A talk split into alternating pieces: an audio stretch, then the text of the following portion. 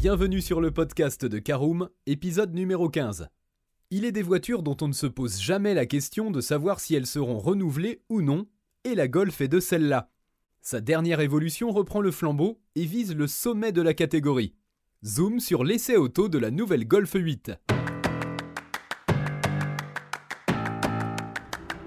Bonjour et bienvenue dans un nouvel épisode du podcast de Caroom, le podcast dans lequel on vous partage notre expertise dans le domaine de l'automobile.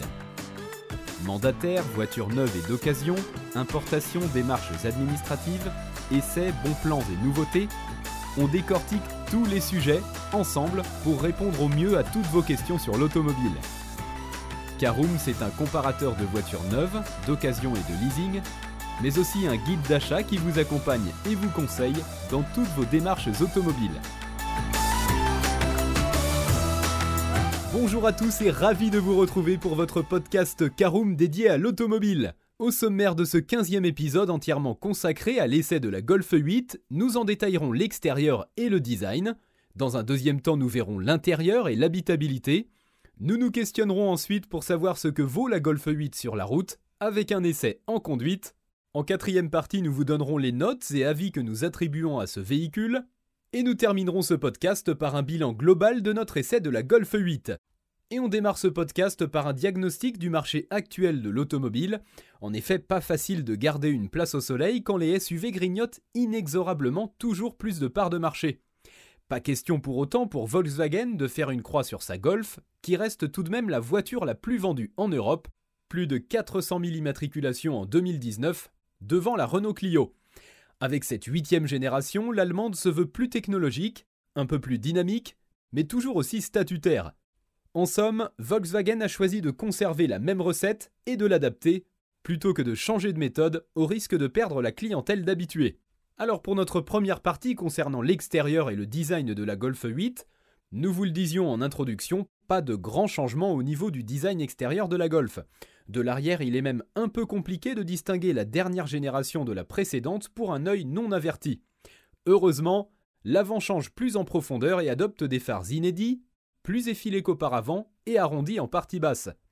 La barre chromée de la calandre vient rejoindre la signature lumineuse à LED, conférant un regard froncé à la Golf.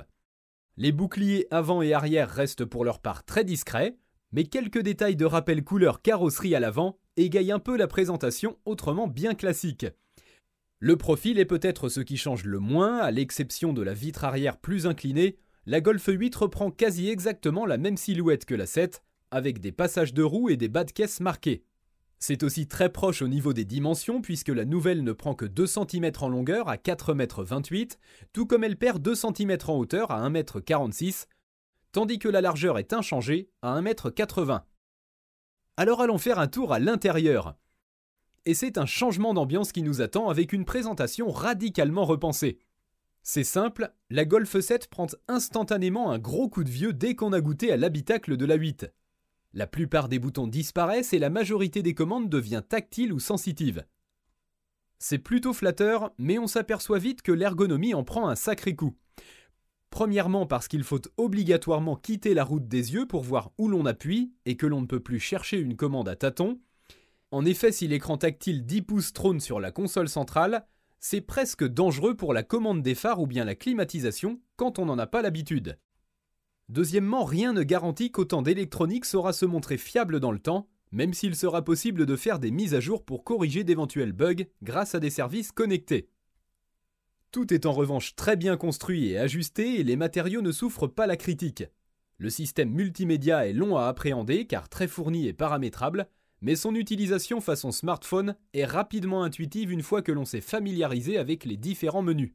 Bien entendu, la Golf ne fait pas non plus l'impasse sur un combiné d'instrumentation digitale qui offre plusieurs affichages différents, suivant que l'on veuille mettre en avant des informations comme le GPS, les compteurs ou encore l'ordinateur de bord. Rien de particulier à signaler au niveau de l'habitabilité, plutôt bonne pour la catégorie. Quatre adultes pourront voyager à l'aise à bord, mais la place du milieu à l'arrière est pour sa part à réserver aux courts trajets, tant la buse d'aération centrale est proéminente.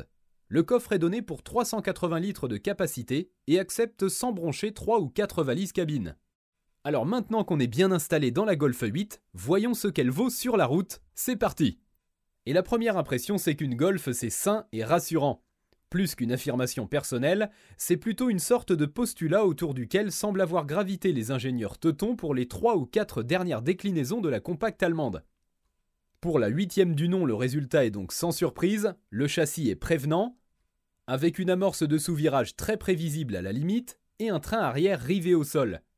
Avec la suspension pilotée DCC, la Volkswagen ménage un très bon compromis entre confort et dynamisme, surtout qu'un mode individuel permet de régler la fermeté de l'amortissement sur pas moins de 16 positions. Le tout est bien servi par une direction justement calibrée qui offre assez de consistance et de ressenti, ce qui est plutôt rare sur le marché à ce niveau de gamme. La principale nouveauté sous le capot est l'arrivée de l'hybridation légère baptisée ITSI, un réseau électrique 48 volts couplé à un alterno démarreur se charge de donner un peu de boost au démarrage afin de soulager le bloc essence et consommer moins. Volkswagen annonce jusqu'à 10% de gain dans les meilleures conditions possibles. En pratique, c'est totalement transparent et on a l'impression de conduire un moteur thermique classique, sauf au moment de freiner. En effet, la course de la pédale est difficile à appréhender à cause du freinage régénératif qui vient fausser la pression à appliquer pour s'arrêter pile à l'endroit voulu une tare malheureusement imputable à la grande majorité des véhicules qui embarquent une forme d'hybridation. En termes de performance pure, le ITSI convient parfaitement à la Golf, il envoie 150 chevaux aux roues avant et permet de doubler en toute sécurité même avec le coffre chargé et plusieurs adultes à bord. On peut toutefois lui reprocher un vrai manque de caractère puisque ce 4 cylindres n'est ni démonstratif, ni particulièrement plaisant à l'oreille. Simplement se montre-t-il linéaire et souple, notamment grâce à la boîte DSG à 7 rapports qui lui est accolée. Douce et rapide en mode automatique, elle se laisse aussi guider via les palettes derrière le volant au besoin, même si dans la plupart des cas sa gestion est assez fine pour vous éviter de devoir prendre la main. Voici maintenant les notes et avis décernés sur l'essai de notre Golf 8. En catégorie esthétique, Volkswagen ne prend pas de risque et livre une copie mise à jour, mais un peu fade, nous mettons un 3 sur 5. En catégorie conduite, c'est un carton plein 5 sur 5. Avec l'amortissement piloté, la Golf 8 est l'une des compactes les plus agréables sur la route, à la fois efficace et confortable. Sa direction précise et fidèle lui permet de sortir du lot. En catégorie praticité, c'est un 3 sur 5. Si l'espace à bord est bon, tout comme le coffre qui se situe dans la bonne moyenne de la catégorie, l'ergonomie est compliquée et ne sera pas du goût de tous. Et pour notre dernière catégorie rapport qualité-prix, c'est un 4 sur 5. Les prix sont élevés, mais la finition d'entrée de gamme pour le lancement Life First est très bien équipée et ne nécessite pas d'options indispensables. Et nous terminons cet épisode par un bilan de notre essai de la Golf 8. Sans surprise et abouti, la dernière Golf mérite sa place parmi les meilleurs compacts.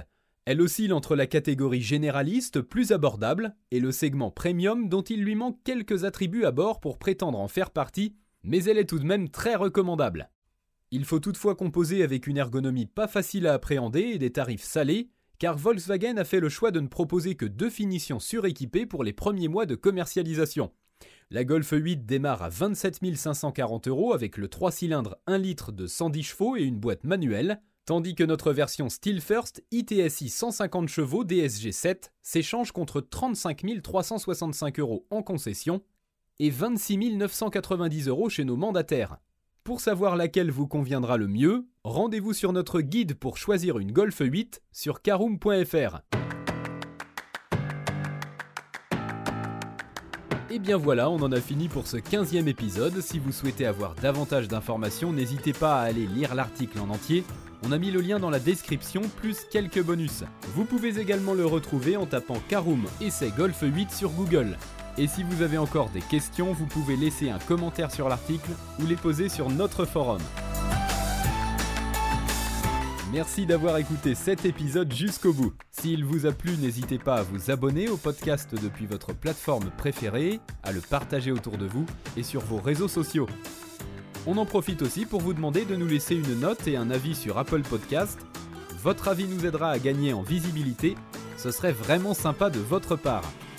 Si vous souhaitez vous renseigner davantage pour l'achat d'une voiture neuve ou d'occasion, ou que vous voulez encore plus de conseils et de bons plans, rendez-vous sur www.caroom.fr. Si vous avez encore des questions, des remarques ou des recommandations, n'hésitez pas à nous contacter sur nos réseaux sociaux. Merci encore et à bientôt pour de nouveaux épisodes du podcast de Caroom.